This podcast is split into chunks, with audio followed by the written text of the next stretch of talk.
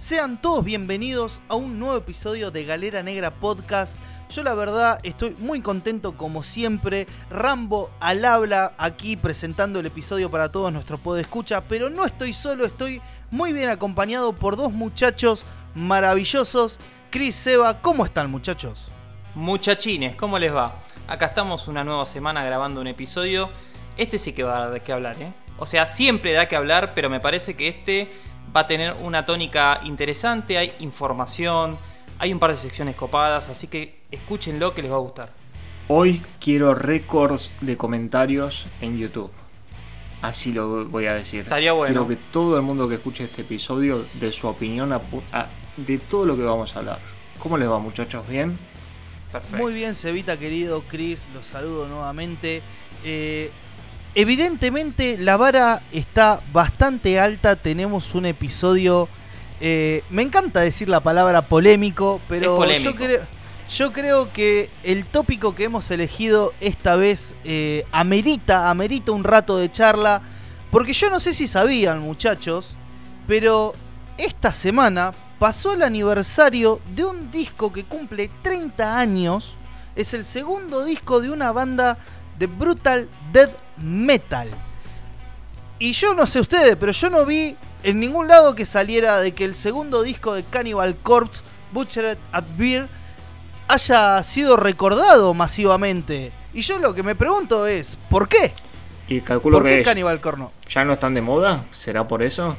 Acaban de sacar un disco este año. ¿Y, ¿Con qué el disco? caso que sacaron? no, me parece que hay unos temas más de trasfondo que quizás se puedan empezar a desentrañar en este episodio, ¿no? ¿Quieren que empecemos a embarrarnos ahí? A ver qué, fue lo que pasó. Yo voy a tirar la primera piedra y a mí la gran pregunta que me hago como el abanderado del metal extremo de este podcast. Por supuesto. Es, ¿por qué? A ciertas expresiones artísticas, me estoy refiriendo más que nada, por ejemplo, al mundo del cine, películas como El Juego del Miedo, Hostel, ¿por qué no Misery? O si no, también algunas otras expresiones como la literatura de horror, Edgar Allan Poe, Lovecraft eh, y tantos otros. Eh, a la hora de, escribir eh, lo que sería ficción, donde se podría catalogar como horrendo, grotesco, brutal, son muy aclamados y dicen, fa, mira el trabajo, la obra literaria o la película que se mandaron estos tipos. Y en cambio, cuando lo ponemos en un contexto musical es ay, estos enfermos de qué están hablando? De descuartizamientos. Están todos locos. Entonces, eh, estoy exagerando un poco la pregunta, estoy, estoy haciendo un poco de, de, acting, pero sinceramente me lo pregunto. Porque, por ejemplo, Cannibal Corpse este año sacó un discazo y yo creo que hay un montón de gente que todavía no le ha podido entrar a esta banda. Primero está bien, entendemos de que son sonidos contundentes y que cuesta un poquito digerir. Pero la obra está buenísima. El último disco que sacaron está buenísimo. Así como está buenísimo este disco que acaba de cumplir 30 años. Yo no sé si tienen una opinión muy formada o más o menos formada de, sobre este tema. Mira, te la voy a hacer muy corta, Rambo. Eh, primero y principal, creo de que Cannibal Corpse, si bien sacó un disco que está increíble, que me costó un montón entrarle, pero esta semana al fin lo escuché completo por primera vez. Y debo aclarar algo, no lo pude escuchar completo de una tirada. Lo tuve que escuchar en dos días porque no pude entrar eh, en ese mundo, no pude entrar en, ese, en esa onda de Cannibal Corpse. Creo que ya no estoy para escuchar esa banda. Eh, soy una persona mayor, si se quiere, al menos entre nosotros tres. Eh, no, tengo 33 años, para muchos sigo siendo un pibe, pero la verdad que, que esta semana me quemé mucho escuchando Meyuga, que es una banda extrema. Y disfruto un montón de escuchando Meyuga, pero no pude entrarle a Cannibal Corpse como se merece. ¿Por qué? Porque el nuevo disco que sacaron en este 2021, que se llama Violencia más allá de los límites, ¿cómo era? Violencia inimaginable. Inimaginable. Muy bien. Violencia inimaginable. Eh, no, no pude entrar, no pude conectar. Eh, la verdad que sentía que me taladraba la cabeza. Yo suelo escuchar la música con auriculares. Y así como un día estuve escuchando Meyuga 24 horas, que ustedes son testigos, eh, al día siguiente intenté escuchar Cannibal Corpse y no podía entrarle. Yo creo que definitivamente hay que estar en un estado mental muy particular para entrar a una banda así. Pero es una banda que yo intenté entrarle en el 2006 cuando sacaron Kill. que fue como una renovación dentro de la banda. Yo lo leía en todos los medios como que era un momento ideal para entrarle a Cannibal Corpse. Y lo intenté en ese momento. Lo escuché completo Cannibal, eh, Kill, escuché algunos clásicos, pero nunca me enganché con la propuesta. Ya sea por sonido y por contenido líricos, no me atrapó nunca. Y más allá de que reconozco lo perfectos que son en lo que hacen. Muy bien. Eh, yo por mi parte voy a diferir con el señor Sebastián Giardino porque este disco de Cannibal Corpse, el que han sacado este año, Violencia Inimaginable, eh, en lo personal, yo que soy una persona que en el sonido pesado vengo más del metal clásico, del stoner, del doom, eh, he encontrado en este disco una pulidez, quizá de producción, creo que lo hemos mencionado en capítulos anteriores, que me hizo hacer que este sonido sea un poco más accesible a mis oídos no tan acostumbrado al brutal death metal. Es una banda que respeto mucho, no puedo decir que soy fanático ni mucho menos. Lo que le pasó al, señor Giardino, de que no pudo terminarlo, el, nuevo disco, a mí me pasó con este de hace 30 años. Sentía que era mucho. Lo terminé, pero en dos escuchas. Claro, bueno. Como que me costó un montón escucharlo. Bueno, a mí este de, de hace 30 años, de 1991, me costó poder terminarlo de entrada y lo sentí mucho más crudo del el sonido actual de, de Cannibal Corpse. Pero agarrando un poco el inicio de este debate, tengo ahí un poco de ambivalencias ¿no? con, la cuestión, porque no entiendo del todo por qué la industria se decanta por ciertos tipos de arte, como bien decía Rambo, el juego del miedo, o películas que, que han llevado el gore al mainstream, por decirlo así. Obviamente que también hay cine gore clase B, pero me parece que en la música la vara está por otro lado. Eh, yo creo que un antecedente quizá muy notorio en la música es cuando se decidió poner la, etiqueta de Parental Advisory, que fue hace unos cuantos años y se censuraba canciones por muchísimo menos de lo que cantaba Cannibal Corpse. Han censurado canciones de ACDC por decir, nena, quiero meter todo mi amor adentro tuyo. O sea, casi un juego de niños al lado de, la propuesta de Cannibal Corpse. De todos modos, eh, mi ambivalencia va, sí, las líricas de, Cannibal Corpse y de ese tipo de bandas, ¿no? que, muestran lo más explícito quizá de la decrepitud humana, por decirlo así, o de la perversión, eh, son lo que terminan alejando un poco, o si la propuesta también de decir, bueno, es un sonido extremo que hay que estar muy en ese mood y que no es accesible para todos, ¿no? Todavía creo que no lo tengo resuelto, pero, pero sí que la polémica y, lo que dice Rambo es muy notorio. Eh, no se juzga a todo con la misma vara, ni hablar. A mí, muchachos, les agradezco su comentario. Lo que me pasa con. o lo que me pasó, voy a, voy a contar un poco mi experiencia personal con, con Cannibal Corpse. Es que lo tenía también un poco como, bueno, es un sonido súper duro. Eh, por ahí, cuando yo era un niño del new metal, eh, no lo entendía, no, no podía apreciar qué era lo que me estaban tratando de transmitir también. Eh, y bueno, obviamente cada uno tiene, tiene diferentes etapas donde está dispuesto, como decía Seba, a escuchar sonidos más extremos. Puede ser un poco eso, y que, a mí no me, no me pasó lo, lo, que ninguno de los dos, yo pude escuchar los dos discos, de hecho eh, yo esta semana tuve medio como la necesidad de, alejarme un poco de los sonidos extremos y hubo un par de días que a la mañana en laburo me ponía a José Larralde, ya mencionado cantautor en episodios pasados, pariente de nuestro querido Pato Larralde, eh, y pasé de eso a leer la noticia de los 30 años de Butchered, Butchered at Beer, que traducido al castellano significa descuartizado al nacer. Eh, disco de Cannibal Corpse que sale en el 91 y dije, ya me lo tengo que poner a escuchar. Y pasé de escuchar Larralde, que es un folclorista, un, cantautor con, con guitarra, con, con, Un poeta. Un poeta, claramente. A pum, irme a 1991 con un sonido súper crudo. Eh, recordemos que obviamente en esa época, si bien ya se habían largado discos que eran eh, épicos en cuanto a la producción musical, eh, no estaba al alcance de todos y menos de una, de una banda como Cannibal Corpse. Entonces por ahí las grabaciones son mucho más crudas, los efectos sonoros son mucho más ruidosos, más sucios. Es como que hay una atmósfera así distorsionada general. La batería de este disco está enchufada a 380 volts todo el tiempo. Pa, pa, pa, pa, pa, pa. Eh, hay que entrar en ese mood. Recordemos que este disco lo tiene a Chris Barnes eh, como cantante, o sea, todavía no había ingresado a la banda George Cops Grinder Fisher, eh, que va a entrar en 1996 con el disco Bill, que de hecho, y sea de paso dicho, cumple 25 años este año. Un gran año para Cannibal Corpse, sin duda. Es un gran año para Cannibal Corpse. Muchachos, largaron una placa discográfica que está alucinante. Y además se cumplen aniversarios redondos, te, diría, de dos discos muy buenos. Uno, el ya mencionado segundo disco, y el otro es el disco Bill, que es el primero con Corpse Grinder.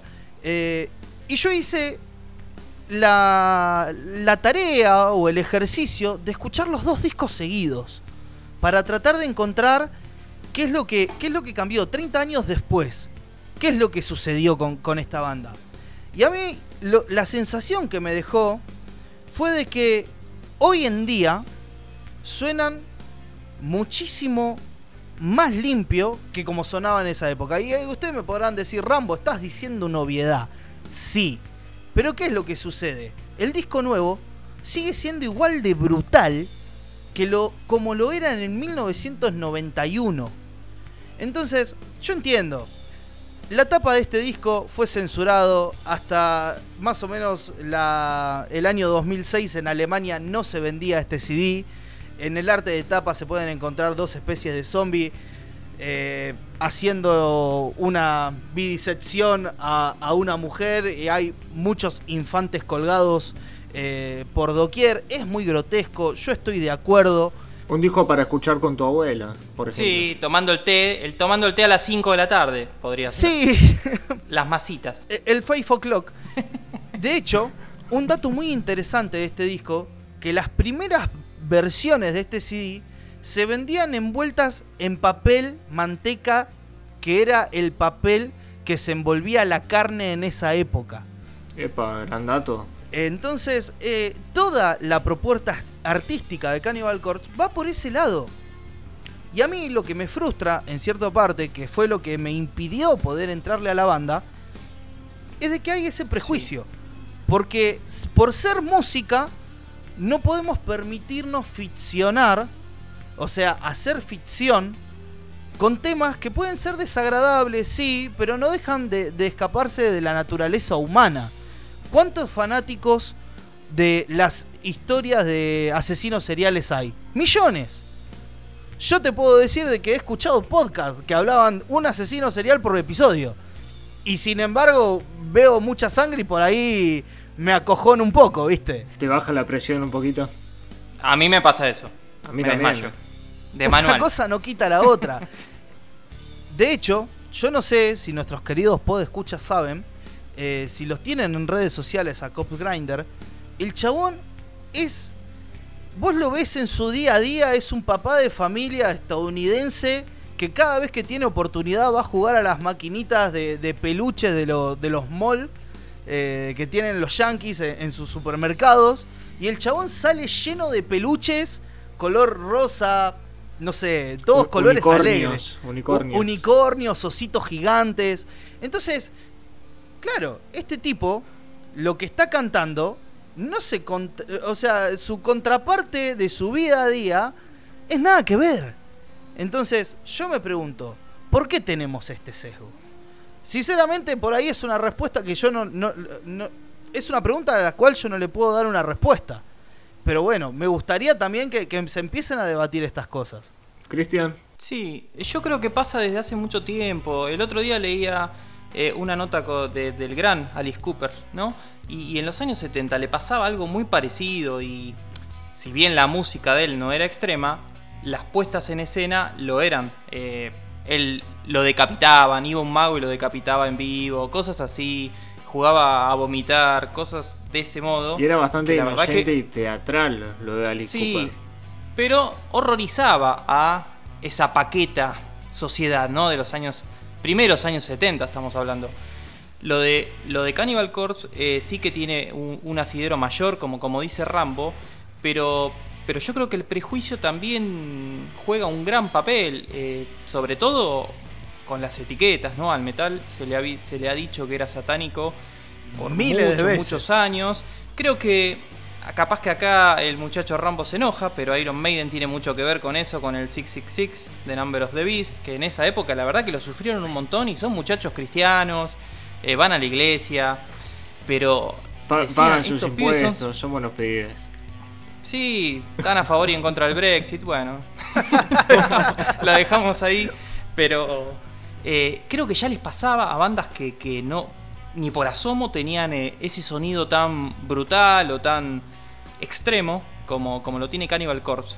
Pero a mí lo que me llama la atención, que lo hablaba en preproducción con, con el señor Rambo, es de la aparición de una banda o de un proyecto solista, si quieren, del señor Tobias Forge, llamado Ghost. Hablando de polémicos.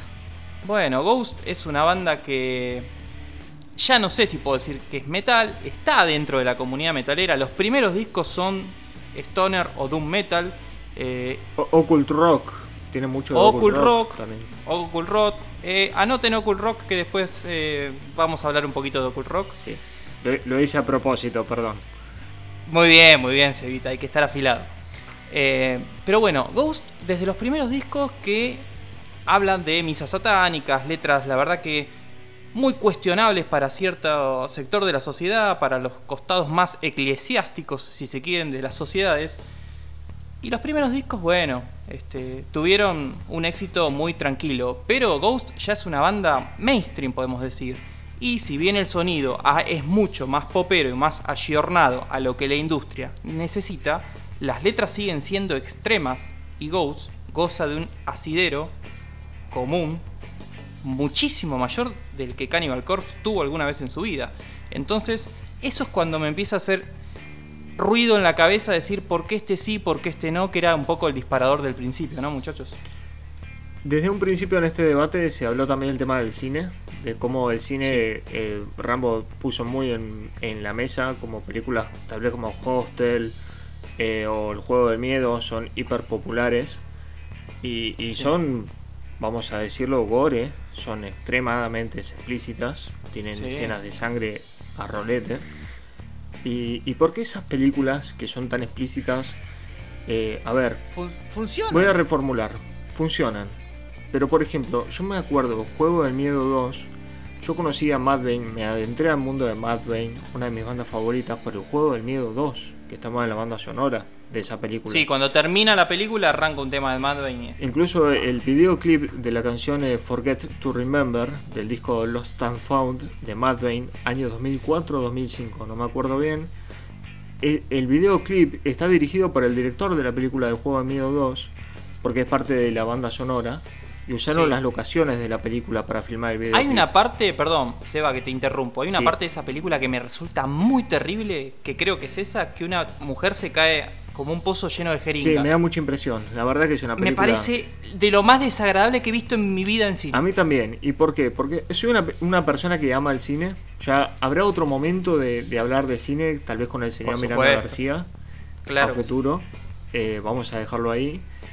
Pero ¿a qué voy con esto? Por ejemplo, ¿ustedes se acuerdan de la película Ace Ventura que justamente estuvo de invitada a la banda Sí, Cannibal Sí, Corpse? señor. Y, y usted sabe por qué está- estuvo de invitado. No, pero ahora vamos a adentrar ahí, quiero que vos me cuentes todos los detalles. Y quiero cerrar mi idea y vamos a ir ahí porque Por me favor. interesa mucho. No tengo ese dato, ¿eh? así que me interesa. ¿Por qué una película cómica, no que es para reírse, invita a una banda extremadamente explícita y una película de terror?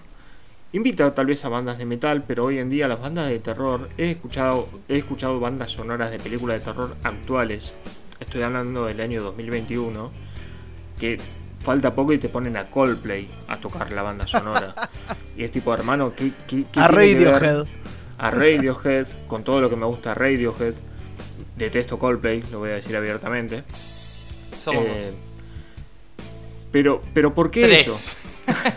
Bueno, es listo. Título del programa Detestamos Coldplay, fin. Claro, ahora sí. Eh, en fin, ¿a qué voy a eso? ¿Por qué el cine ridiculiza tal vez esto de reírse un poco de, de- de la música extrema cuando podría perfectamente acompañar al, al cine gore y no viceversa? ¿Por qué, por qué nos atrae más lo visual de lo explícito y no lo auditivo? Claro. Es algo, e- ese creo que es el planteamiento inicial de todo esto. ¿Por qué se le da aceptación a lo visual del gore y no a lo auditivo? Es por, perdón, Seba, es que quizá a la música se le ha atribuido un rol más preponderante en la conformación de las identidades que el cine, quizá, ¿eh? Porque veo que la música siempre ha tenido más censura, más imposiciones que otros tipos de arte. Entonces me parece que quizá pueda venir por ese lado. A ver, haciendo un comentario a esto que acabas de mencionar, Chris, por ejemplo, Sí. ¿cuántos videojuegos de terror existen? Y los videojuegos también se pueden decir de que es un pilar para algunos niños para definir eh, lo que va a ser su, personalidad. Eh, ¿Quién no ha jugado al Slenderman? Entonces, eh, yo, no, soy un gamer, ustedes lo, lo saben bien, lo hemos discutido en algún episodio pasado. Pero sí soy muy consciente de, por ejemplo, hay un gran público de videojuegos de terror, así como de cine de terror. Sin embargo, en la música, eh, cuando se quiere hablar por ahí de cuestiones más extremas, no sé si tanto como terror, pero sí, por ejemplo, como el gore, como temas de asesinatos o ese tipo de tópico, sí tenemos esta barrera. Entonces es un poco lo que decís, Chris. Es como que le queremos dar un- algo más trascendental o necesitamos sentir de que hay algo más allá de lo que Sí. puede ser una simple ficción. De hecho, los artes de tapa de Cannibal Corpse, ellos lo han defendido un montón de veces eh, y han trabajado toda la vida con el mismo artista. Y de hecho, el último disco, tra- trayendo otro dato de color, iba a tener otro tipo de arte de tapa, que era eh, como una imagen mucho más grande de, de lo que es la- el arte de tapa, que es esa mujer media transformada en monstruo. Sacando la lengua. Eh, sacando la lengua, en realidad era parte de una obra más grande donde había al- alguna criatura, algún infante también en, un en una cuestión muy comprometida. Pero los tipos siempre dicen, nosotros queremos una imagen extrema para la música extrema que hacemos. Y acá es donde quiero hacer el comentario de por qué aparecieron en una película donde actúa Jim Carrey y gracias a él fue que se lo integró a esa película. ¿Por qué? Porque a Jim Carrey si- no es un metalero, pero le encantan esos sonidos extremos. Tiene un montón de entrevistas diciendo, yo escucho Napalm Dead, Claro. escucho Cannibal Corpse. Y, y el chabón, más allá de las letras, más allá de lo que fuere, dice, me encantan que, que logren esos sonidos extremos y tan raros y esas voces que, que ni yo lo- las puedo imitar bajo un contexto actoral. Aparte estamos hablando de Jim Carrey, ¿no? Que es un tipo que tiene sus sus problemillas. ha tenido sus bemoles. Pobre, ¿no? Igual es un gran actor, ¿eh? Grandísimo actor. Por supuesto, hoy en día tiene sus temas, ¿no? Ha pasado por muchas Sí, cosas sí, personales, pero eh, desde los 90 él está defendiendo esta música extrema. Claro. Estamos hablando de hace 30 años atrás, Jim Carrey en entrevista en época de oro, diciendo yo escucho Cannibal Corpse a toda una nación entera, a todo Bueno. el mundo. Eso es, eso es quizá mucha más publicidad que cualquier otra cosa que pudo haber hecho Cannibal Corpse. Voy a tomar, eh, si me lo permiten, ahí una punta que dejaste. Chris, que es el tema de Ghost y la cuestión satánica. ¿Cuántas veces hemos escuchado a un montón de gente que está por fuera del mundo del metal? eh, y esto lo, lo estoy diciendo en pos de querer sanar esas, esas diferencias para que esas personas que no fueron eh, introducidas adecuadamente por ahí en el mundo del metal le den una oportunidad. Ojalá escuchen esto y les haya le- les pueda por lo menos replantearse y hacerse un montón de preguntas para poder tratar de entender la escena y que una pequeña porción de lo que es este gran mundo Metalhead no define a todo el resto. Se, se decía y se dijo muchísimo tiempo, estoy hablando que incluso hace 10 años atrás se seguía diciendo esa música metálica es toda satánica, es la música del diablo. Eh, Y la realidad está de que por ahí es el 1% del género las que tienen temáticas de ocultismo, de satanismo, de, no sé, podemos decir black metal en general. Pero recordemos, el black metal también tiene un montón de, de bandas que no tienen nada que ver con el satanismo. Por ejemplo, eh, la banda mm, de, de Abad, se, se me fue el nombre, eh, Immortal. Immortal.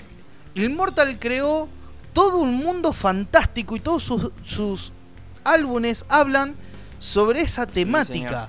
de un mundo fantástico donde hay dioses, donde hay eh, batallas. Y es como decir, bueno, es- hacen black metal por una cuestión de- del sonido, de cómo suenan las guitarras, cómo suena la batería, cómo suena la voz. Pero no es satánico. Llevado a un mundo me- de fantasía, es como un mundo de fantasía oscuro, Mira, como un si, Rhapsody del si- inframundo. si le sacamos el... Es como que Tolkien conoce al black metal. Claro. Agarra un poco lado. más las leyendas vikingas, ¿no? Que hay también en esos países del nor nórdicos, ¿no? Y yo me pregunto, ¿no? ¿Por qué Ghost sí y por qué no Mayhem? ¿Por qué no Behemoth o Gorgoroth, tal vez? Que son bandas extremas que por ahí tocan las mismas temáticas. Vale, vale recordarlo toda la lucha que tiene contra la Iglesia Católica el señor Nergal, eh, líder de Behemoth, simplemente porque el chabón tiene una expresión artística que va en contra de la iglesia que en su país natal, Polonia, tiene mucho peso. Ha tenido que ir a declarar porque en sus shows en vivo se ha roto Biblia, las ha quemado y demás. Y es como, hermano, dale, es un acto, es un acto y es un libro. Fin. Si crees en ese libro, te respetamos, pero fin. De hecho, justamente, eh, ya que lo mencionamos a Nergal, eh, el chabón está en plena campaña contra la Iglesia Católica de Polonia porque hay leyes de blasfemia. Sí. ¿Qué, qué significa esto? Significa que si vos sos famoso, estás dando un show y haces algo que se puede interpretar como blasfemia, vas preso. No, no es que te llama, te agarran y te dicen, no, che, mirá, no, no está Claro. bueno lo que haces. O- y eso o tal incluye cosa". a todos los No, no. ciudadanos, independientemente que seas ateo, agnóstico o lo que carajo seas. Este, es así. Tal cual. Sí, sí, sí, sí. Es, es muy terrible. Hablame de libertad de expresión, ¿no? Claro. Pero creo que volviendo un poco a lo que dice Rambo, yo creo que Ghost sí. Una porque bien puede ser un producto, como creo que me dijo Rambo en preproducción. Y porque el sonido en definitiva es más accesible. Yo creo que también la clave está un poco en eso. Eh, En que es más accesible para llegarle a, a una porción de la audiencia mayor. A mí lo que me pasó con el último disco de Cannibal Corpse, más allá de, de- de que quedé fascinado por el sonido que, que lograron, hay algunos temas que se me hicieron como una bola de ruido, sin embargo, por el Una pelea de guitarras, perros, digamos. Porque es algo. Una pelea de perros, pero que es algo típico del sonido del brutal death metal o del black metal Claro. más extremo. Que es algo con lo que yo nunca pude conectar. Soy una persona un poco más del lado de la melodía Sí, yo también. o del tecnicismo. Por eso me gusta tanto Meyuga y no puedo conectar con Cannibal Corpse, Sí. tal vez. Y tal vez por el tema de las letras también. Yo escucho las letras de Cannibal Corpse y en el último disco también sentí un leve cambio respecto a hace 30 años. Eh, como canciones un poco más universales y no tan, tan explícitas, hablando de efectos diseccionados directamente, sino más de decir vida de vacíos y cosas así más lineales. Sí, como de una depresión hecha y derecha. Eh, entonces siento esa disonancia, como que conecto más con otro rumbo, otro mambo, pero respeto un montón todo lo que lograron y siento de que merecen mucha más eh, exposición. ¿Cómo puede ser, como bien trajo Rambo este tema en la semana, que un disco tan emblemático como el segundo disco de Cannibal Corpse casi no se habla en los medios? Sí, además eh, son tipos muy respetados, ¿no? Core Grinder hace muy, muy poquito hizo una colaboración con, con el mítico eh, Dee Snyder, ¿no? Aquella voz de, de Twister Sister, la banda de hard rock. Y, y la verdad que. Gran tema. Gran tema. Y, y bueno, eso habla de que el- los tipos, en este caso Core Grinder, el cantante, es muy respetado por la comunidad toda. Lo que pasa es que no pueden terminar de darle un ensamble para tener mayor reconocimiento. Les hago una consulta, yo no escuché el tema con Dee Snyder. Eh, Corpse Grinder hace lo suyo, o sea, gutural, gutural Sí. extremo. De fondo. parte. Sí, Sí, sí, como en formato de coro. Listo. Les juro que termino de grabar este episodio y voy Vayan a corriendo escucharlo. A mí me hubiese gustado que justamente bajo este marco de, de- invitación a, participar en una canción, me hubiese gustado que le dieran una estrofa para ver cómo se, se acoplaban más la- las voces por ahí por separado con el estilo de, de Dee. eh, y, la de Cops Grinder, que son voces que, son muy notorias la- las- las diferencias. Pero sin embargo, el chabón desde una posición eh, mucho más conservadora hizo lo suyo, puso sus coros y creó un blend que está muy bueno. Entonces, yo no soy un fanático de, toda la música de, ese palo que por ahí se escapa de- del heavy más pesado o del brutal death metal. Eh, pero me gustó, el resultado es positivo. Y, so- y son eso, lo- los blends, son esas las uniones que celebro. Que decir, un tipo con una trayectoria enorme, que fue hiper popular en su momento, que hoy es leyenda, te podría decir, que tiene ganas de seguir haciendo música, invite a una persona que ha tenido que hacerse un poco más de abajo, eh, con un montón de cosas encima, por todo lo que estamos hablando, a hacer una canción con él. Y yo eso lo, re- lo Sí, valoro no, muchísimo. Totalmente, totalmente. Queda mucho, no sé si queda mucho más por hablar del tema o vamos redondeando. Para redondear el tema, Seba, a mí me gustaría que el oyente, a partir de todas estas interrogantes, pueda hacer un trabajo personal y agarrar de decir, ¿es verdaderamente un prejuicio por lo cual yo no pude escuchar esto? ¿Le di la suficiente oportunidad para ver si me podía llegar a gustar algo de toda esta propuesta? Ese es el verdadero eh, objetivo de esta sección ahí, de este disparador que hemos traído. Y a mí me gustaría que lo hagan, no te digo con el disco de 1991, yo les diría que vayan al disco que largaron este año los señores de Cannibal Corpse eh, y recomendar la canción Inhuman Harvest. Espero haberlo pronunciado bien, el inglés no es mi idioma natal. Se entendió bien. De todas maneras, eh, la canción traducido al español es Cosecha Inhumana. eh, y los invito a leer la letra, porque más allá de lo Sí. explícito, también está tocando un montón de temas de trasfondo de los cuales no se hablan. Entonces, bajo toda esta brutalidad también hay mensajes, señores y señoritas. Entonces, yo los invito, el disco está muy bien, Eric Rutan le hizo muchísimo bien a Cannibal Corpse. eh, y yo me, me quedo con ese tema. Si no le pueden entrar al disco completo o si lo tienen que hacer en varias partes, también está bien. Pero si solo le pueden entrar una canción, yo les diría que vayan por esa. Muchas gracias. Si les parece, queridos podescucha, vamos a continuar con un poco de la programación que tenemos para el día de hoy de Galera Negra Podcast. Y tenemos la reseña de la semana, que también va a ser medio una especie de recomendación, porque si no son demasiados spoilers. No sé qué, qué dicen ustedes, muchachos. Yo creo que es un disco de que vamos a recomendarlo los Sí. tres de antemano, me parece. No sé, yo pongo las manos en el fuego, a menos de mi parte. Sí, señor. Pero bueno, vamos a comentarlo un poquito. ¿De qué disco se trata? ¿Alguien quiere hacer la introducción? Estamos hablando de Baptize de Atreyu. Atreyu es una agrupación que ha empezado en el sonido un poco más extremos, si se quiere, y ha lanzado esta nueva placa hace muy poquito, denominada Baptize, que tiene un sonido un poco más radial, si se quiere, más popero, más accesible, pero manteniendo la gran parte de la esencia que los ha caracterizado, ¿no? Sí, yo la verdad que tuve la, la oportunidad de escucharlo, Chris, Seba. Eh, el disco me gustó. Y a mí me gustaría comenzar esta pequeña recomendación eh, de, de este disco trayendo un poquito a colación lo que hablamos la, semana pasada de, Metallica, de esas cuestiones del mainstream. Y a mí me gustaría hacer el comentario de que este es un disco que a mí me gustaría que le llegue a todos esos adolescentes, a todos eh, esos niños, ¿por qué no? Eh, que están comenzando con el mundo del metal o que están alejados. Este es un gran disco para introducirse. ¿Por qué?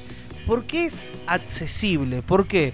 Porque tiene estribillos muy melódicos, muy bien logrados, como dijo bien Chris, que podrían ser pasados en cualquier radio y de repente tienen un interludio, un bridge, un puente, un breakdown muy metalero, muy de machaque, muy de distorsión, muy de voz gutural. Y es como que, bueno, juegan también con los sonidos que se están eh, teniendo ahora en lo que es la música más popular, en esa famosa música urbana. Logran un balance muy bueno entre lo que es el tecnicismo y lo accesible, creo. Es como que es ganchero y a la vez decís hay un poco de complejidad por este lado. Y bueno, nada, a mí la verdad que el disco se me pasa rapidísimo, lo disfruto un montón. Sí, sí, eh, y la verdad que tiene 15 canciones, eh, quizá en algún momento yo lo he escuchado muchísimo este disco desde que salió. Eh, las últimas veces se me está haciendo un poquito largo, pero la verdad que es como decía Rambo, tiene estribillos súper gancheros. La mayoría de los estribillos, cuando los escuchen, se les van a quedar grabados en la cabeza porque la verdad que tiene ese poder de, tema pegadizo. Y también vale la aclaración de que tiene eh, tres colaboraciones, tiene tres invitados al, disco en tres canciones distintas, por ejemplo. Justamente, disculpame que te interrumpa, Chris, eh, porque no quiero arruinar la sorpresa, quiero, quiero meter mi bocadito antes. Por favor. Eh, a mí se me empieza a hacer largo el disco pero son las ganas de escuchar estas colaboraciones las que hace de que diga, no, pero al final del disco están estos temas que están buenos. Entonces digo, bueno, por ahí sí se me hace un poquito largo en alguna canción. También recordemos que nosotros eh, estamos casi completamente 24/7 escuchando música, entonces también hay un poco de fatiga por ese lado. Pero las colaboraciones están buenísimas, lo cual hace y, están muy bien ubicadas, porque justamente cuando se te está poniendo pesado el disco, ¡pum! te meten un artista invitado. Tomá, escuchá el disco completo. Sí. Como decía Rambo, eh, al final del disco llegan las colaboraciones que a mí en lo personal quizás son los temas que menos me gustaron, pero que no están nada mal. En el track número 11 tenemos a Untouchable con Jacoby Shaddix, eh, el vocalista de, de Papa Roach, esa banda new metalera. Eh, en el track número 13 tenemos Oblivion con Matt Heffy, el líder, el frontman de, Trivium, ¿no? Una banda que, ha crecido muchísimo en los últimos años. Y en el aguante último, Trivium. Sí, aguante. Y en el último track del disco tenemos Warrior, que fue uno de los singles también, con Travis Barker, ¿no? El, gran baterista de, Blink 182, que lo voy a decir en español, 182, eh, que marcó una etapa también, ¿no? Es una banda que de punk pop que ha marcado una etapa y son las tres colaboraciones. De las colaboraciones en sí me quedo con la de Jacoby, con la de el señor de Papa Roach, me parece el tema más, más lindo, más, más ganchero. Quería decir lo mismo que vos, me parece la mejor colaboración de todas, con todo lo que lo quiero al de Trivium. La verdad soy fanático de Trivium. Pero la verdad que Papa Roach es una banda que un día me encantaría que nos sentemos a hablar los tres y decir y, ver el momento exacto en la línea temporal en que se fue a la mierda, porque defiendo los primeros discos. Porque muchos recuerdan a Papa Roach por, por Last Resort, ¿no? Ese tema que... Más allá de Last Resort, yo amo mucho el disco Love Hate Tragedy. que fue el que tenía los Minot y demás. Eh, más lo tengo original ahí, que tengo una historia detrás de ese disco, lo vamos a traer en otro momento pero es una banda que se fue a la mierda y nunca volvió. Y esta colaboración me sorprende, digo, porque este chabón, es su banda principal, no hace temas de este palo. Bueno, a mí la canción Untouchable, eh, espero haberlo pronunciado bien, eh, me gustó muchísimo. Creo que después de Sabotage Me, que también es una canción que, está bastante bien, eh, es como que pum, tiene un ritmo y, y es heavy, es radiero. Eh, es como que reúne todas las condiciones para hacer un temazo eh, y que te, renueva un poco, ¿no? Porque venís ahí ya tema 10, tema 11, venís un poco cansado y de repente suben de nuevo la vara. Sí. Eh, a mí en lo personal, la seguidilla del disco de temas que más me gusta se da con los tracks 4, 5 y 6, que son Underrated, Broken Again y Weed. Esos tres temas, la verdad que me parece que están muy bien ensamblados y es la parte del disco que más disfruto. O si se quiere, desde que arranca hasta el track número 6, 7, 8, la verdad que está muy bien. Después para mí decae un poco, pero con las colaboraciones también eh, tiene como ese toque de, bueno, escuchar una voz diferente, de, ver qué matiz le dan. con cada artista. Y, la verdad que no, no, puedo dejar de recomendar este disco que, funciona muy bien. Hay una canción que es la número 12 que es No Matter What's. Temazo. Eh, me parece un temazo, me parece de las mejores que rescatan la segunda mitad del disco. Más allá de la colaboración con el de Papa Roach, con el de eh, Travis Baker, de, de Blink-182. Eh, creo que son las mejores canciones que rescatan la segunda mitad del álbum. Pero la seguidilla que nombraste vos, Chris, eh, sin dudas es letal. Es como. Eh, están prendidos fuegos. No falla. Sí. Y, quiero rescatar algo de este álbum. Eh, yo a Treyu la conocí en el 2004. Me acuerdo de, entrar en foros de internet en su momento. Que yo entraba a ver la, las últimas bandas de New Metal que todavía seguían boca de todos. Y no sé por qué caí en Atreyu se me dio por escuchar The Cures, que era un disco nuevo que había salido en ese momento y no me gustó para nada. Creo que había escuchado dos o tres temas. Después los dejé y en el año 2007 volví a intentarlo con un disco nuevo que sacaron y tampoco me gustó para nada. Y este año cuando me enteré de que al fin cambiaron de vocalista, que para mí es fundamental, eh, el baterista pasó a ser el vocalista de la banda. Sí, señor. Brandon Saller. Y me parece fundamental Gracias Rambo por el dato. Porque es la primera vez en mi vida que me puedo enganchar con un disco de Atreyu. Y me duele un montón saber que esta banda toca tan bien y nunca haber podido engancharme porque no me gustaba el vocalista anterior de la banda.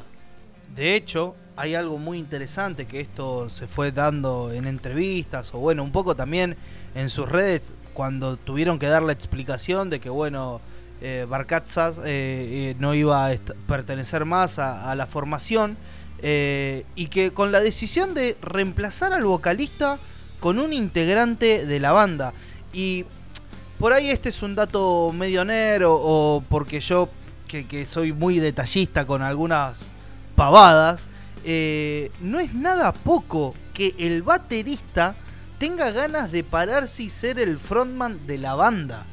Porque recordemos que los bateristas suelen estar atrás de su set, eh, generalmente eh, se lo aprecia más sonoramente de los que se ven, suelen ser personas que están un poco más...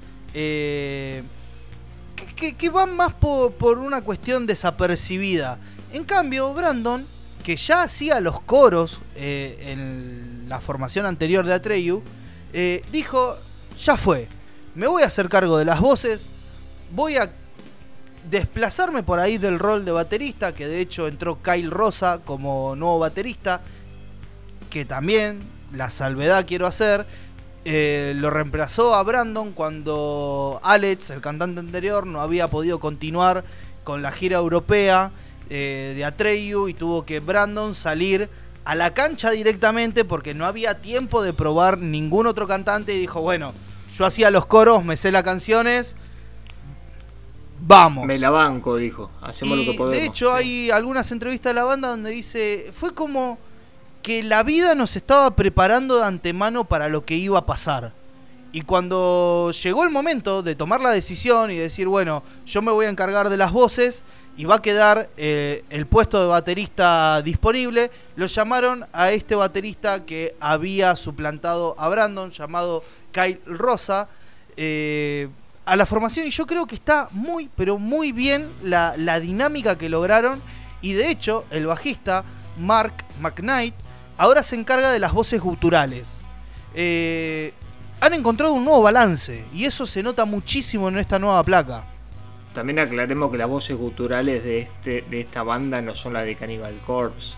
Desde luego que no. no por supuesto que no. Es una banda hiper mega accesible en comparación digamos que son las voces más eh, Ras las rasposas limpias, las más rasposas pero son los coritos pesaditos que meten las bandas de new metal pero sí ni hablar e, es una, una formación que está nuevita recién salida del horno y la verdad que creo que lo han hecho con creces con este con este Baptize me duele igual un poco pensar de que el chabón estuvo más de 15 años atrás de la batería más de 15 años es un montón de tiempo y que ahora se haga cargo y que la banda para mí levantó un montón de puntos. Este disco es el único disco de Atreyu que me gusta de los tres que escuché, nada más. Sí, hay un núcleo, perdón, hay un núcleo duro de fans que le está pegando duro al, al disco.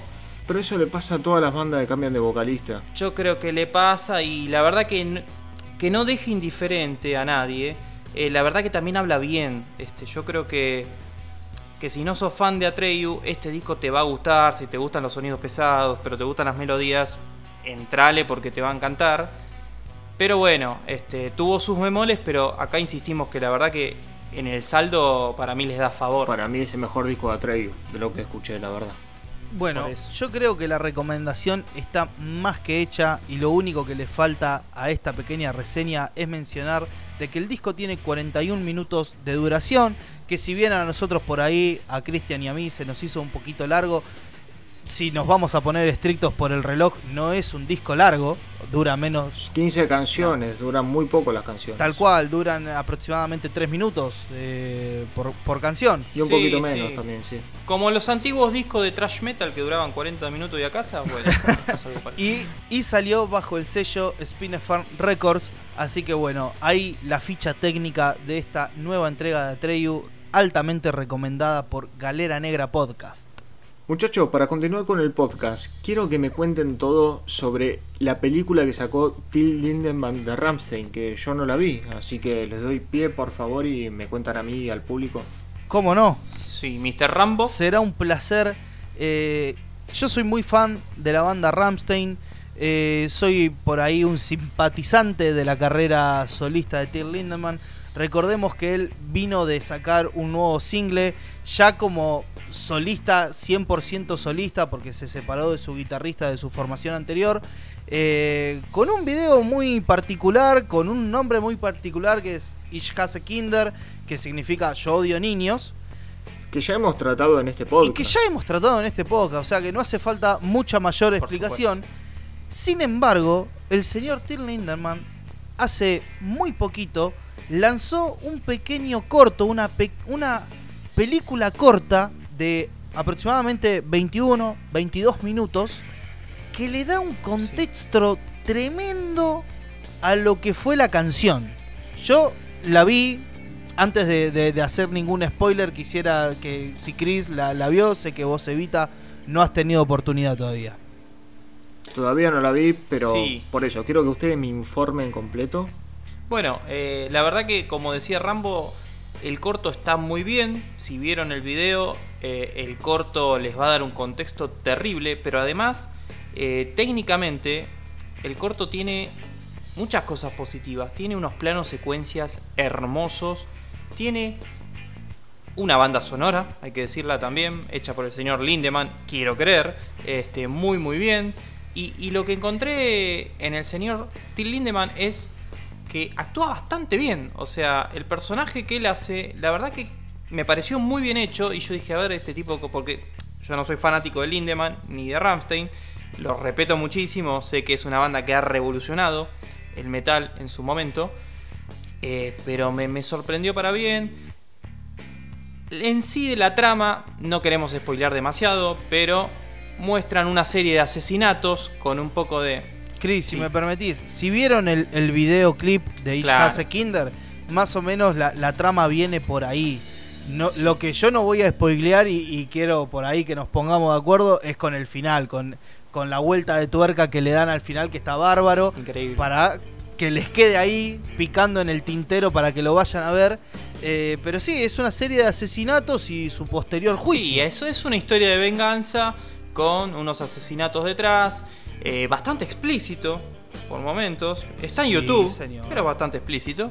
Eh, y no hay mucho más para contar, pero sí, una vuelta de tuerca eh, sobre el final que es la cereza sobre el pastel. Recordemos que el señor Lindemann es eh, un hablante del idioma ruso y de hecho ha expresado en muchas ocasiones eh, su amor por ese país.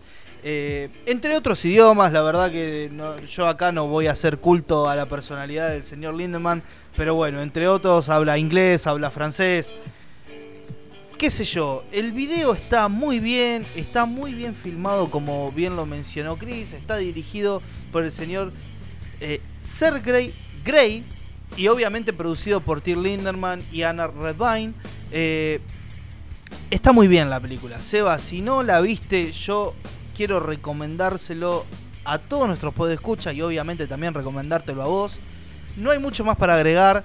Eh, está buena la trama, está bien hecho y tiene una buena banda sonora. ¿Está con subtítulos en Sí, español? señor. ¿Se consigue? Se consigue, no está, Se de- consigue. digamos, En el canal oficial en no. el canal oficial no, está en ruso, o sea que bueno, ahí también vemos una segmentación del público a quien quiere atraer el señor Lindemann, pero, Pero se- gracias a los poderes de la gente de internet está subtitulado Sí, por sí. ahí. sí, sí, Se está, encuentra está subtitulado y se puede...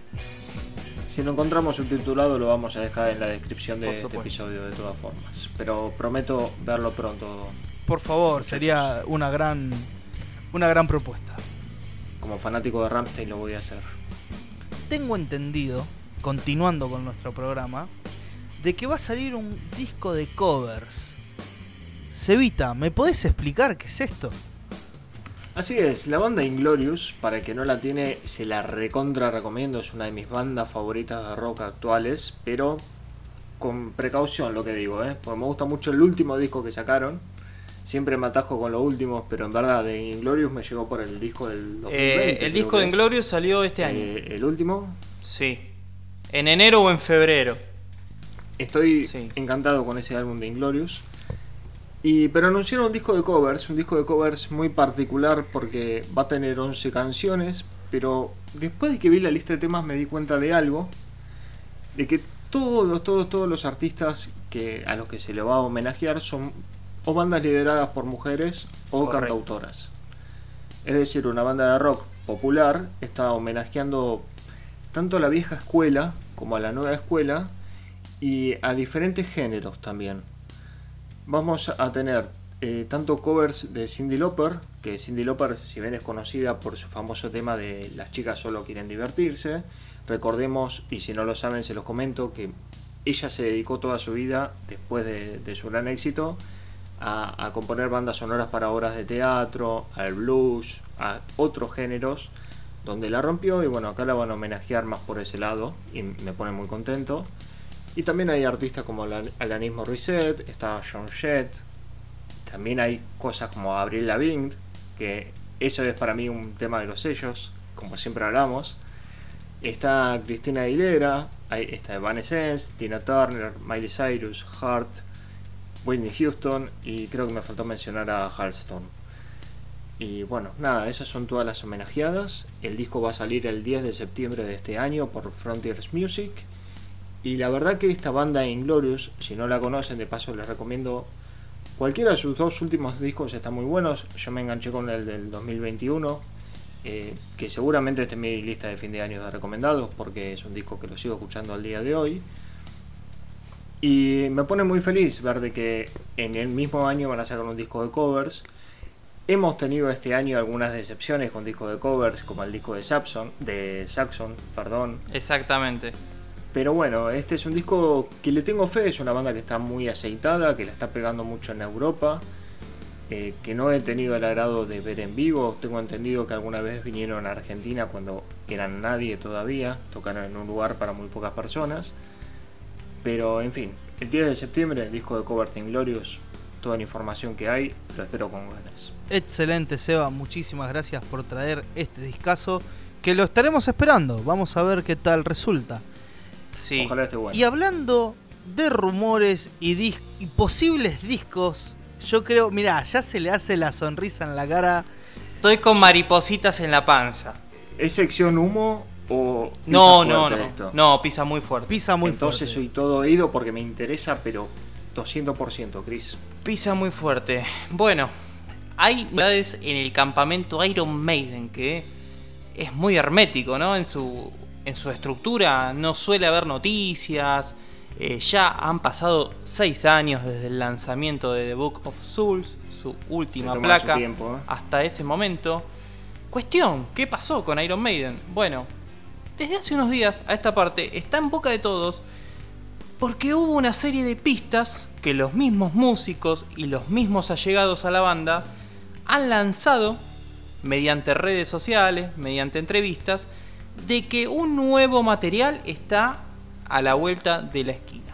Esto se originó el 28 de junio, hace unos días nomás, una, una camperita y abajo una remera que decía Belshazzar Fist. Y como que la mostraba todo el tiempo la remera. Dice, bueno, pronto puede haber algo, no sé qué, pero lo tienen frente a frente, como que tiró, viste, la pista de que si mirabas estaba ahí la cuestión.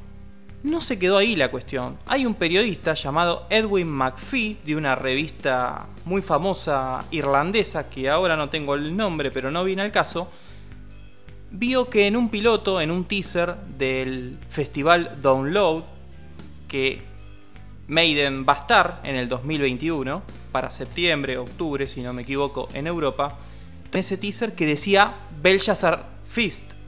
Y abajo decía y Heaven or Hell. No, las bandas chiquititas que la ponen un póster en, Las under, calles. Las bandas bueno, under, como se dice. exactamente, las bandas de Lander. Entonces ya las especulaciones entraron fuerte. Cuestión, en ese mismo póster se llega a leer algo que va un poquito más allá, ¿no? Que, que podría darle un poco más de asidero, que es las siglas I, M, X, B corta y 2, o sea, en números romanos que sería 17. Y anteriormente Iron Maiden 17. ¿Qué disco ahora el de Maiden? El número 17. Cuestión, va a haber un anuncio, eso ya lo confirmó gente allegada a la banda, el 15 del 7. ¿Y cuándo empezaron los rumores? El 28 del 6. O sea, del 28 del 6 al 15 del 7, 17 días. A Maiden siempre le, eh, siempre le ha gustado esto. Y para no hacerla más larga, si quieren en internet van a encontrar miles de especulaciones. La gente se pregunta, la gente me para por la calle y me pregunta, bueno, ¿qué va a haber de Maiden el 15 de julio? Un anuncio, un single, un disco. Según este periodista irlandés que está muy allegado a la banda, él está casi seguro que el 15 de julio tenemos nuevo disco de Iron Maiden. Así que Cierra por todos lados, Sí. perdón, pero cierra por todos lados. eh. menos de dos semanas y si hay nuevo disco de Maiden se me queman todos los papeles, muchachos. No sé qué. Incluso un hereje como Rambo eh, entiende muy bien de que es una gran jugada, ya sea que larguen un single o que anuncien una fecha, eh, es una Sí. gran jugada marketinera y viene a romper absolutamente todos los buenos discos que han salido este año porque se van a llevar todos los focos, todas las atenciones de, de todas las prensas que estén interesadas en el mundo del metal. Así que bueno, eh, empecemos a contar los días, a ver qué pasa. No olvidemos de, que estas prácticas de que salgan un, un disco de un día para el otro, los artistas más reconocidos, les ha rendido muy bien. Ya en ámbitos más populares, los dos últimos discos que ha sacado Eminem, los sacó de, este- de esta forma. Un viernes se levantó, lo publicaron, dijeron disco nuevo de Eminem y fin, sin marketing, sin nada, porque el mismo marketing lo hacen los fans. De decir, hay un nuevo disco y corre el boca en boca y sirve mucho más que una campaña de marketing y le sale mucho más barato. Rinde por todos lados. Me estoy yendo un poco de libreto, pero buen disco de Eminem. El último. Sí, está muy bueno, muy bueno. De paso tiramos ahí el bocado. Eh, pero bueno, Chris, si querés cerrar un poquito la, la noticia.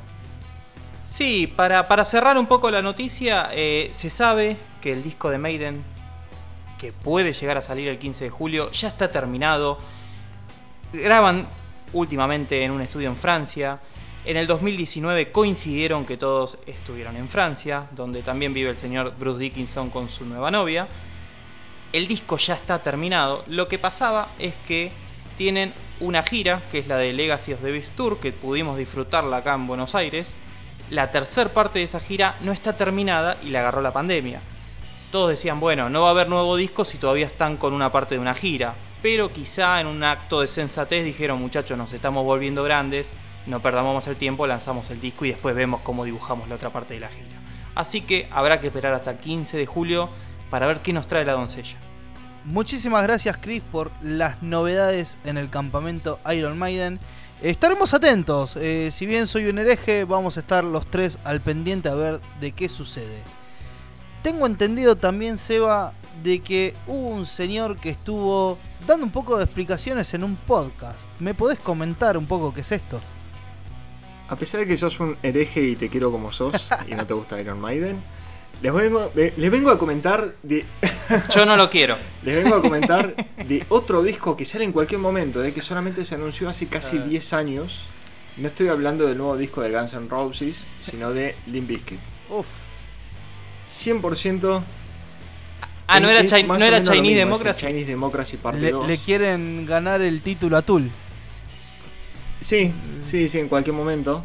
Eh, a ver, También. Limp Bizkit en los últimos 10 años está en la intrascendencia total, vamos a ser sinceros. Eh, creo que no tienen público, no creo que ningún adolescente de hoy en día le importe Limp Bizkit, vamos a ser sinceros. Y los adolescentes hoy en día crecieron, ¿no? Entonces el público de Limp Bizkit es may- mayormente nostálgico.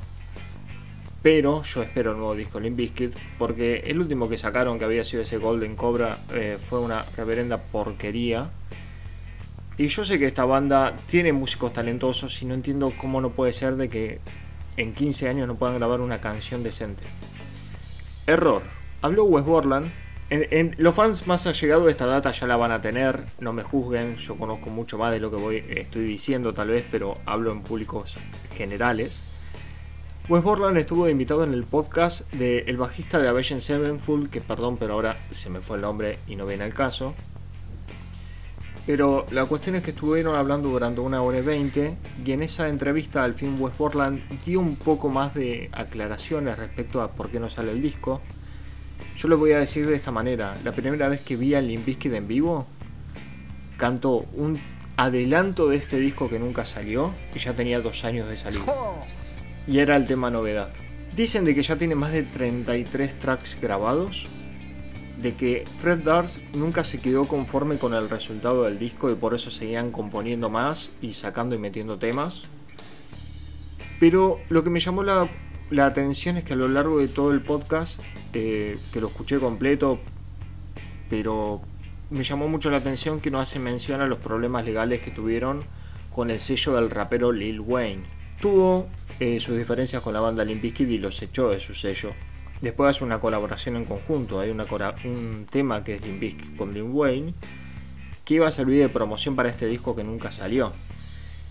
Entonces, esperemos que no pasen más de un año y medio. La verdad que yo ya estoy cansado de esperar este disco. Hace 15 años que Limp Bizkit no saca un disco aceptable, ni siquiera digo bueno. Y ya no sé si es más que nada eh, eh, seguir estirando la nostalgia o en verdad es que estoy esperando de que estas personas saquen canciones que valgan la pena escuchar.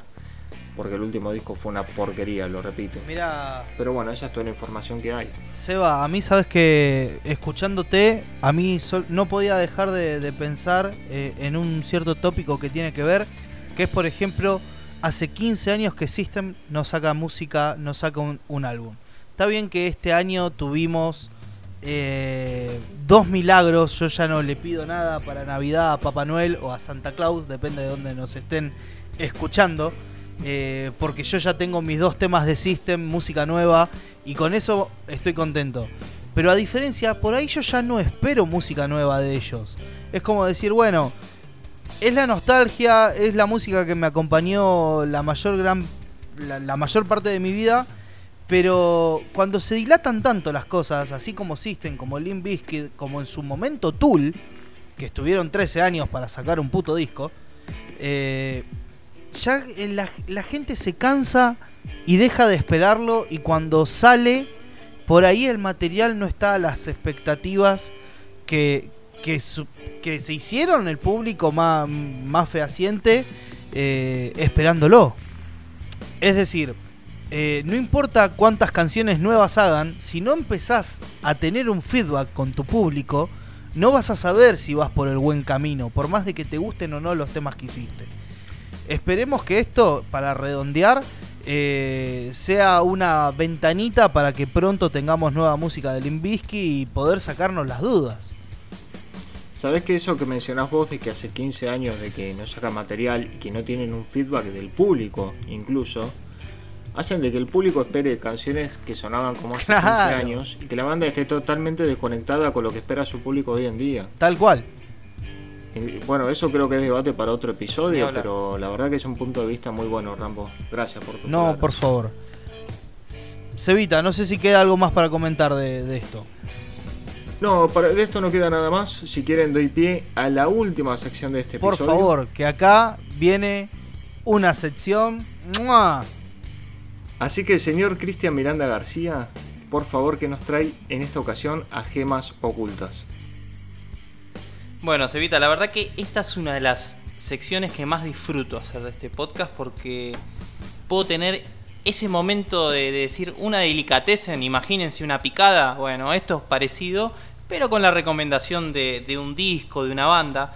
Y en este caso quiero hablar de una banda que la verdad que me acompañó desde hace mucho tiempo, siempre está ahí, siempre que voy y necesito algo de ellos, nunca me defraudan. Y estoy hablando de, siempre están presentes y pasan los años, Siempre pasan los están. jugadores, como diría la canción de canchas, pero Blue Oyster Cult siempre está presente.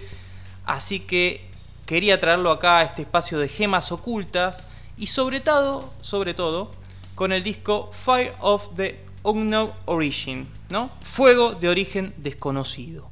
Porque alguno, Sí, más conocedor que otro, podrá decirme que, bueno, es una banda que ha tenido su cierto auge, y es verdad, es una banda que tuvo prácticamente su mayor palmarés eh, en los años 70, pero este, este disco, Fire of the Unknown Origin, es de 1981, y es un momento de la banda en el que no estaban las cosas bien, eh, ya había un par de roces internos, eh, una disolución inminente estaba al caer y también con la llegada de los años 80, bueno, nuevos sonidos que, venían a adornar esa época. También hay que decir que este disco el 22 de junio cumplió 40 años, o sea que estamos casi en el marco de, de una celebración para, para esta placa. Uf. Pero bueno, sin más preámbulo, quiero adentrarme un poquito eh, en este material para recomendarlo y para destacar lo bueno y lo grandioso que ha sido. Eh, como bien decía, es un disco que tu- tenía la banda bastante dividida y de hecho la mayor parte de las canciones eh, fue hecha para la banda, la banda sonora de la película Heavy Metal. Si recuerdan, Heavy Metal, no estamos hablando del género eh, en particular esta vez, estamos hablando de una serie de cómics muy famoso durante los años 70, 80, 90, creo que siguen existiendo, eh, que tuvo su primer film, su primer eh, película, en 1981, ¿no? En el año que finalmente termina, termina saliendo esta placa. Casi todas las canciones tenían un origen eh, destinado a, ese film. Pero paradójicamente, en el film solo quedaron dos canciones de esa. Una que es Veteran of Psychic Wars, que es un temazo que también paradójicamente fue la única canción que la banda compuso pensando que no iba a ir para la película y es la que terminó quedando en la película. O sea, una locura. Eh, pero bueno, las cosas a veces salen así. Y también eh, quedó el tema que se llama Vengeance, que, que es un tema increíble. La verdad que está muy bien. Creo que acá Seba ha escuchado este disco. No sé si querés agregar unas palabras. Cuando me dijiste que lo ibas a traer al podcast en preproducción, eh, me cedió un montón porque tengo muy buenos recuerdos de este disco, de cuando me adentré en la Sí. discografía de, de Blue Oyster Cult. Fue de los discos que más me gustaron. Eh, recordemos que hace no mucho, uno o dos años atrás, sacaron A fin del año pasado. titulado que la rompió. Sí. eh, fin del año pasado, ya vamos a llegar ahí. Pero anoche lo escuché de vuelta al disco para tenerlo fresco y dije, lo voy a escuchar una vez. Y mirá lo que me pasó. Lo puse en modo random en Spotify, le doy play y al segundo tema dije, este disco no puede estar tan bueno, no lo puedo estar escuchando así que lo puse desde el primer tema, saqué el shuffle, o sea, dije, lo voy a escuchar en orden como se merece. Y no lo escuché una vez completa, sino que lo escuché tres veces Sí. seguidas. Eh, Tiene un poder eh, muy hipnótico. Es hipnótico, es Sí. hipnótico este disco. es Yo creo, increíble. Seba, que e- ese poder hipnótico ya se, se vislumbra desde la portada. Eh, el arte de tapa, la verdad que es muy lindo para la época. Hay como una especie de monjes, de... Ya se respira misticismo desde la portada. Y, y yendo un poco a la placa en sí, eh, más allá de todos estos desajustes que tuvo la banda para llegar a, este disco, que, bueno, eh, Eric Bloom y, y Dharma, que son lo- los miembros históricos que en la formación actual siguen estando, que sacaron The Symbol Remains eh, el año pasado, estaban medio peleados por aquel 1980-1981, cuando estaban creando estas canciones. Parecía que Book Dharma iba a meter las suyas en un disco solista que al final la discográfica le bajó el pulgar y le dijo, no, la tenés que meter en el nuevo disco de Blue Oyster Cult. Bueno, terminaron quedando acá. La canción que arranca, que es la homónima, eh, tuvo la colaboración en la composición de la, del artista punk que trascendió, Patti Smith, que, la verdad que es, es un nombre propio muy importante en la escena. Y el segundo tema, el segundo track, es el más conocido por lejos, es el que la ha pegado de este, de este disco, que es Burning for You. Que la verdad que es un tema que creo que puedes conocer a, a, Blue Oyster Cult, eh, quizá no sabes ni qué es, pero ese tema lo conoces. Tiene más de 93 millones de reproducciones solamente. Sí, porque ha estado en películas, ha estado en series. Eh, es un tema casi de classic rock, podríamos decir. Eh, este disco. Es tema de radio Aspen, o sea, en algún momento lo escuchaste. Sí, ni hablar, ni hablar. Seguro. en el género, digamos, si vamos un poco a la ficha de este, de este disco, Podría decirse que es occult rock, que tiene una pequeña reminiscencia ¿no? a, esos, a esos sonidos. Tiene la presencia de mucho teclado, que es algo que después en los años 80 hubo a, diestra y siniestra, pero ya en 1981 Blue Oyster Cult te metía un disco donde quizá las guitarras no estaban tan presentes, o sí lo estaban, porque, a ver, esta era una banda bien jarroquera de los 70 y este disco, para los cánones de Oyster Cult, era un poco más distinto. Era una cosa más, no te digo bailable, pero con sintetizadores, con teclados. Eh, que la verdad fue muy precursor para lo que vino después en los años 80. Y hay temas que son increíbles. Eh, Soul Survivor me parece una gran canción. Después tenés la más rockera, la más pesada, que se llama Heavy Metal de Black and Silver, que era un tema hecho y derecho para, para, para la película heavy metal. y la verdad que le dijeron heavy metal, así con todas las letras. Claro, le pusieron así y dijeron, este tema va para la película y el director y, los creadores de la película dijeron, no, este no lo queremos. Pero bueno, esa es otra historia. Después eh, está un tema que se llama After Dark, que es muy bueno. También tenemos un tema que se llama Joan Crawford, como la actriz, que había fallecido un tiempo antes de, la, de la salida de esta placa, pero la verdad que tiene eh, muchos guiños a lo que vino después, y, creo que lo hablábamos con Seba en preproducción. Muchas bandas se han nutrido de este sonido de Bluster Yo le recomiendo a todo el mundo que escuche, justamente nombraste mis tres temas favoritos del álbum, que son Burning for You, hitazo, es indiscutiblemente el hit del disco, que es el track número 2. Eh, Soul Survivor, que el coro de Soul Survivor lo estuve tarareando toda la noche. Y el tema After Dark, me parece una belleza y no es de los temas más escuchados del disco tampoco.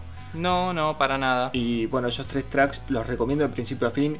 Y escuchen eh, el hit Burning for You y dense en cuenta cómo le robaron a esa canción durante años y años y años. ¿Cuántas bandas de los 80 y 90 le, robaron, pero le robaron, eh, literal, a Blue Oyster Cult.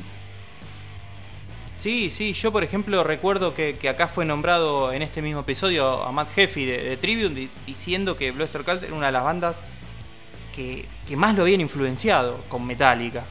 Yo digo, uh, este tipo que viene de un palo quizá distinto se nutrió del sonido de Blue Oyster Cult. Pero este disco la verdad que está muy bien lo traigo a gemas ocultas porque si bien eh, es un disco dentro de todo para la banda conocido, en su momento ha sido muy castigado. Eh. Ha sido un disco que, los han hostigado bastante por, por este nuevo camino que, querían recorrer. Sí, se va. Esta banda, para hacer un repaso, era el año 1981, pero el primer disco de la banda lo sacaron en el 72.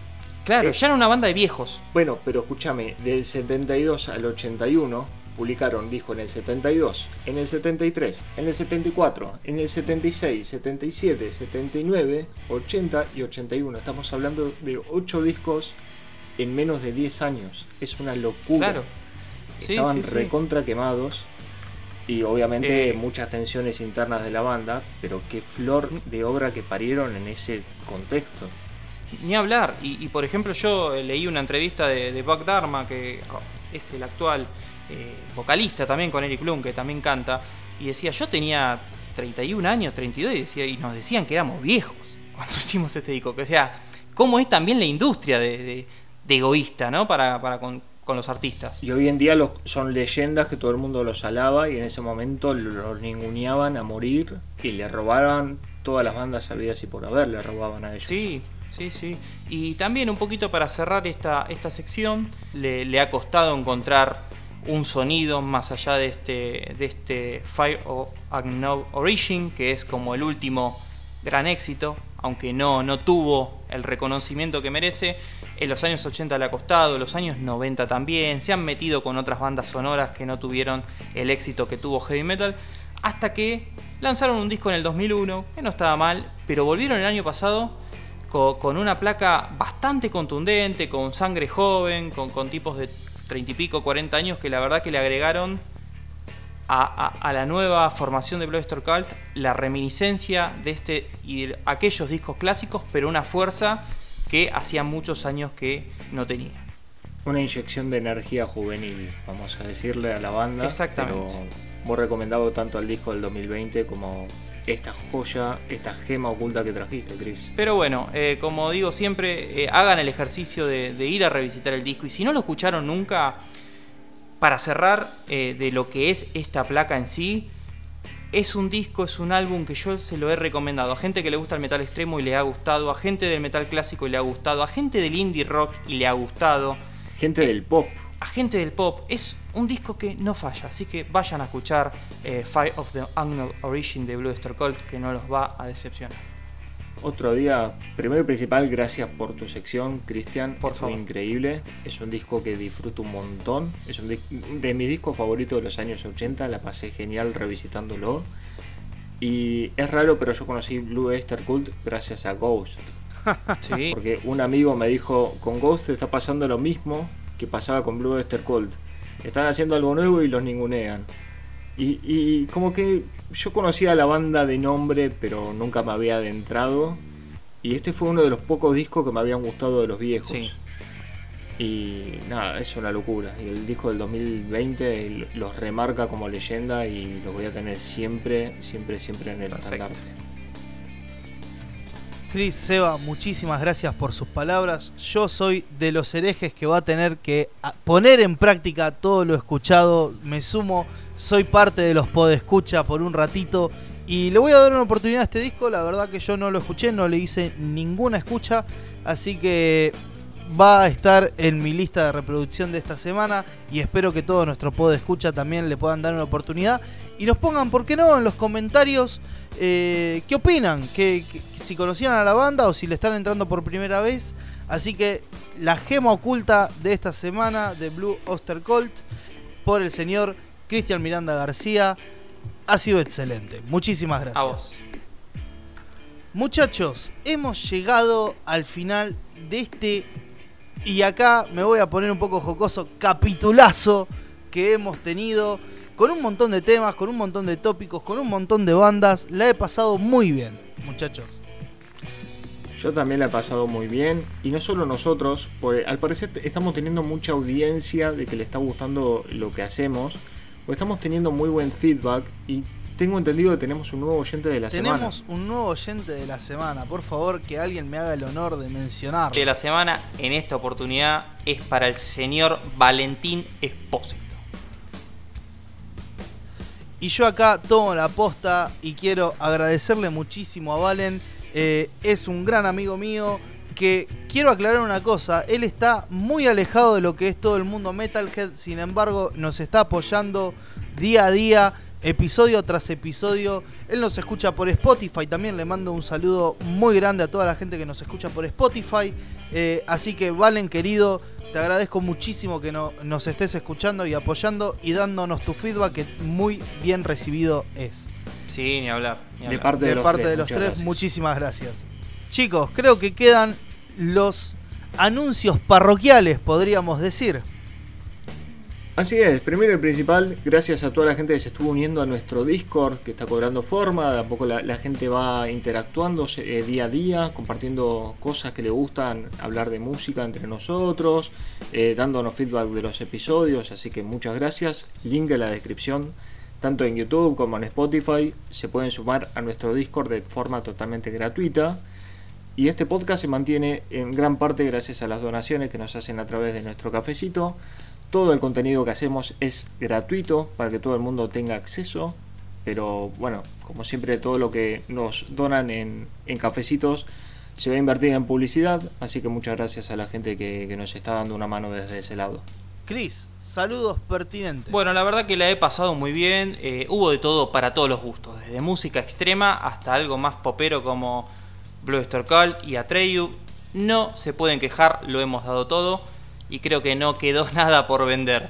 Así que me despido, será hasta la semana que viene y quiero mencionar a la señorita que está detrás del arte de nuestro proyecto de Galera Negra, que es la señorita Mel Ruiz, que tiene su cuenta de Instagram, Caldero de Tinta OK.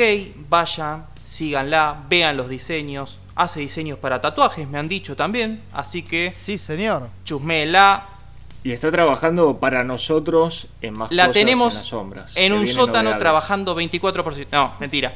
Eh, eh, trabaja para nosotros. 24 por 6, los domingos la Así que vayan a su página, síganla, guarden las publicaciones, pónganle like, compartan que esto hay que mantenerlo entre todos y como siempre digo, será hasta la semana que viene. Gracias chicos por sus saludos y los anuncios parroquiales. Yo por mi parte quiero agradecerle a todos los podescuchas que están del otro lado que nos escuchan, que ven nuestros videos, eh, que nos escuchan por Spotify o nos siguen por las redes. Les voy a pedir encarecidamente que por favor, si tienen algún comentario, algún feedback, lo dejen en la caja de comentarios. A nosotros eso nos ayuda muchísimo y nos hace que, además de toda la manija que tenemos semana a semana para grabar estos podcasts, queramos que ya sea fin de semana para poder grabar un nuevo episodio Así que sin mucho más para agregar, les agradezco a todos y será hasta la próxima. Un podcast de amigos para amigos. Nos vemos la semana que viene. Abrazo. Chau, chau.